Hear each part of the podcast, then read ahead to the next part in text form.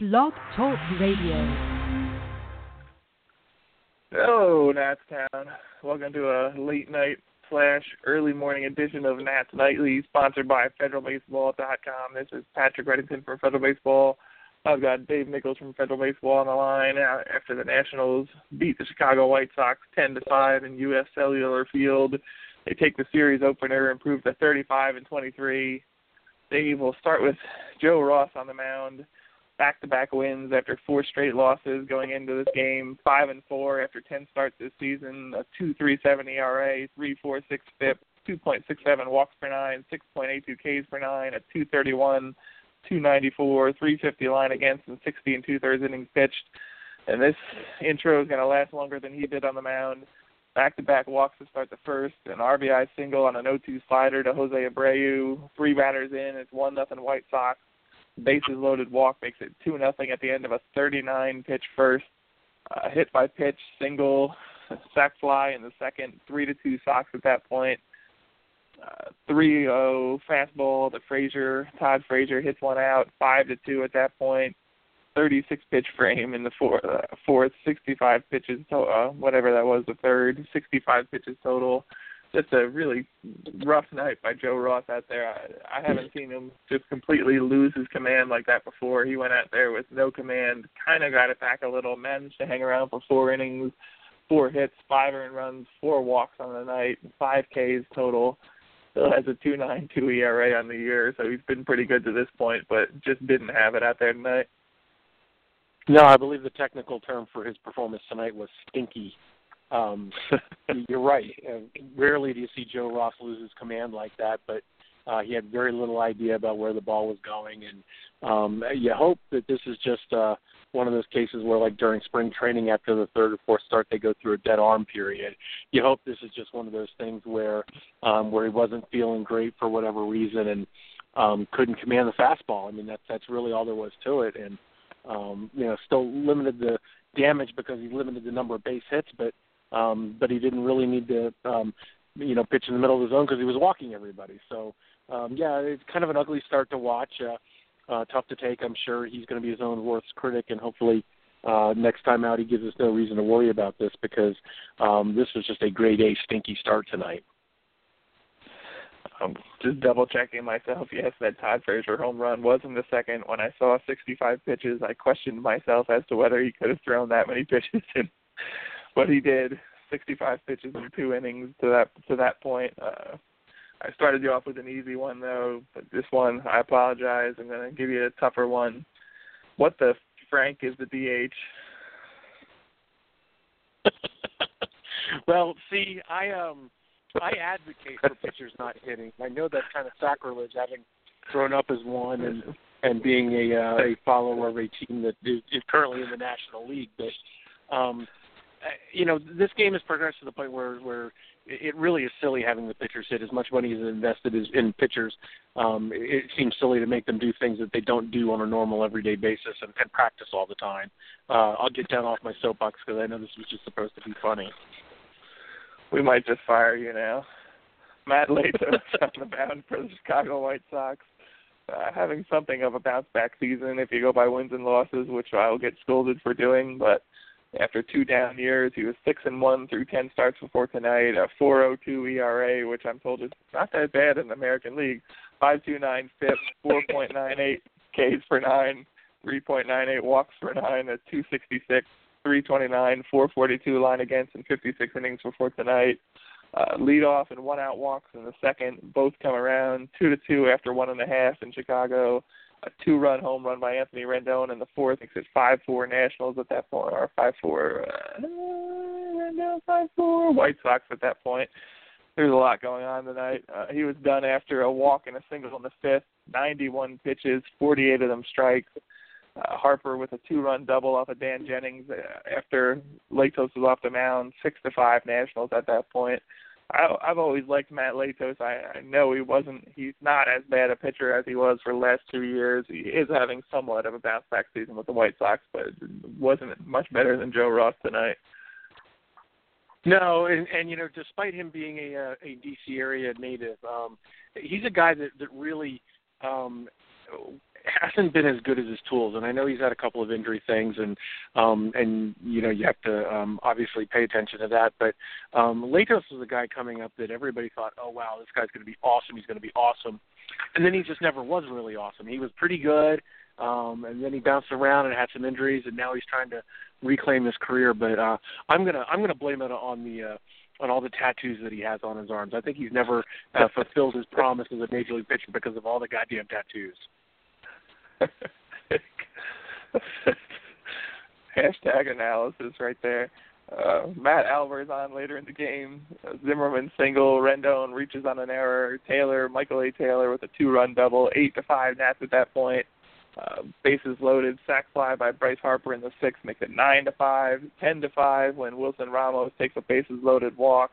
It was just that kind of night. And shoot, the south side of Chicago, a three hour and fifty five minute game. All the scoring ended in the sixth, and then it was just a matter of playing out the last few innings in what was just a really long game. Uh, nice to see the offense get going again after they uh, kind of came to life in the series finale with Cincinnati, but this was kind of a brutal game all around. Just not a well pitched game. I think he he tallied up the pitches close to 400 total from both teams. Uh, good to see the Nationals offense going, but this was kind of a slog to get through. Yeah, it really was. And what what was the least likely thing to happen? Austin Jackson uh, for the uh, White Sox walking twice, or Wilson Ramos walking with the bases loaded. I mean, you're right. It was that kind of night. Um, great to see Anthony Rendon continue his renaissance this season. Uh, great to to see Harper uh, come through in a couple of you know three RBIs on the night. Um, Zim hitting the ball hard again, and Zim was a tremendous defensive play there for a while.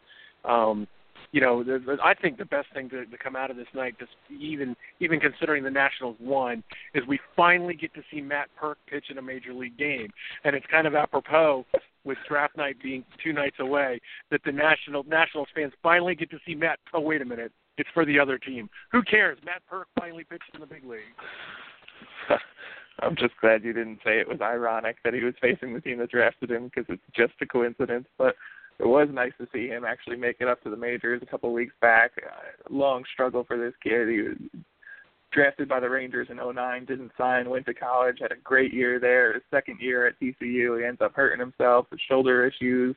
Uh, ended up having Tommy John in his time with the Nationals. It's just been a, a long road to get up there, and joke as we are, uh, it is nice to see the kid actually make it up there and get to the majors. Uh, he was, you know, a top draft pick in '09 when the Rangers took him. He ended up going to the third round in the Nationals because he fell because of the concerns about his health. To to see him make it here, a lot of hard work and a lot of good work done by the Nationals to get him to the point where he is right now. Oh yeah, obviously, and, and I kid, but uh, um, you're right. Purke has gone through an awful lot in, in his still young career. Um, great to see him finally enjoying a little bit of success. Um, you saw stuff tonight. He, he um, uh, you know, he's got three good pitches. It really has always been the question of, of health for him and control. Um, you know, it, it could end up that, that he crafts himself out a, a career as a left-handed reliever. He can probably end up being useful there. Obviously, not the same promise as he did when he was 16 and 0 as a freshman at TCU, but still, um, you know, anytime that a guy finally makes the majors after uh, going through as much as he has, you have to uh, uh, tip your cap and, and applaud him for that you mentioned Anthony Rendon, a little bit of a renaissance there. 273, 376, 479 line since uh, June 1st.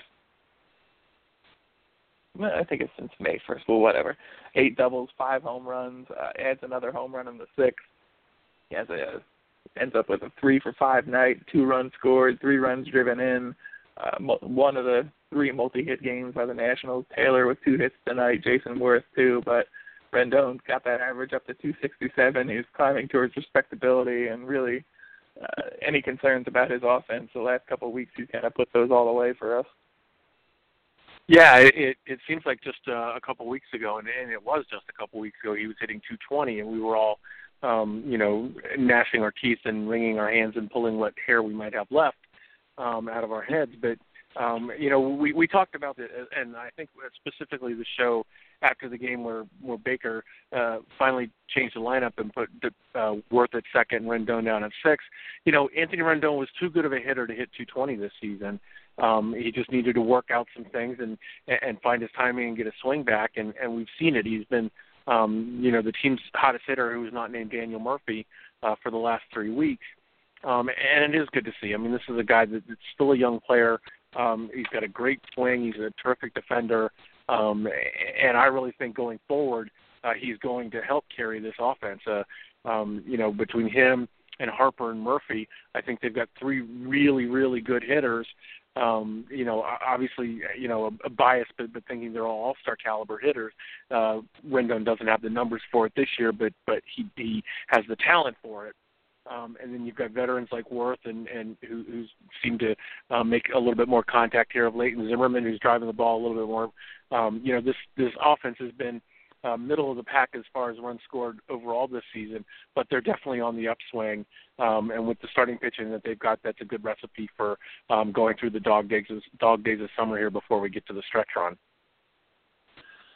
some good slash bad news with Joe Ross after four innings. Someone was going to have to do the uh, journeyman's work or yeoman's work, however you want to phrase it.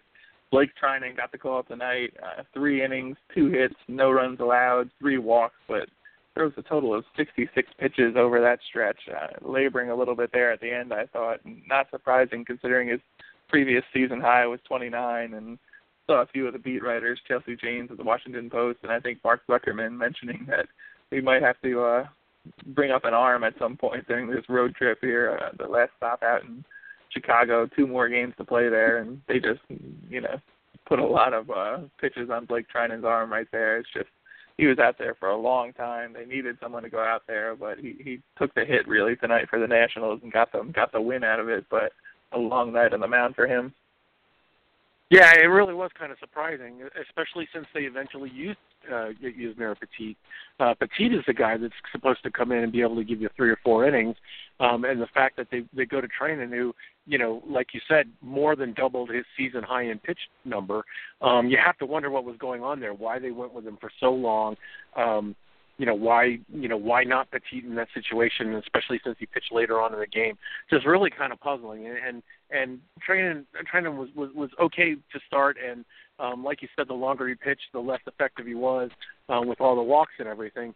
Got through and and and, and kept kept the Nats uh, you know in the lead, kept the score where it was, uh, but still just really kind of a bizarre sort of uh, circumstance that he ended up being the one to wear this thing tonight the White Sox uh, on four game losing streak now after tonight's loss. Coming in, they had lost 10 of 12, 18 of 24 after a 23 and 10 start to the season.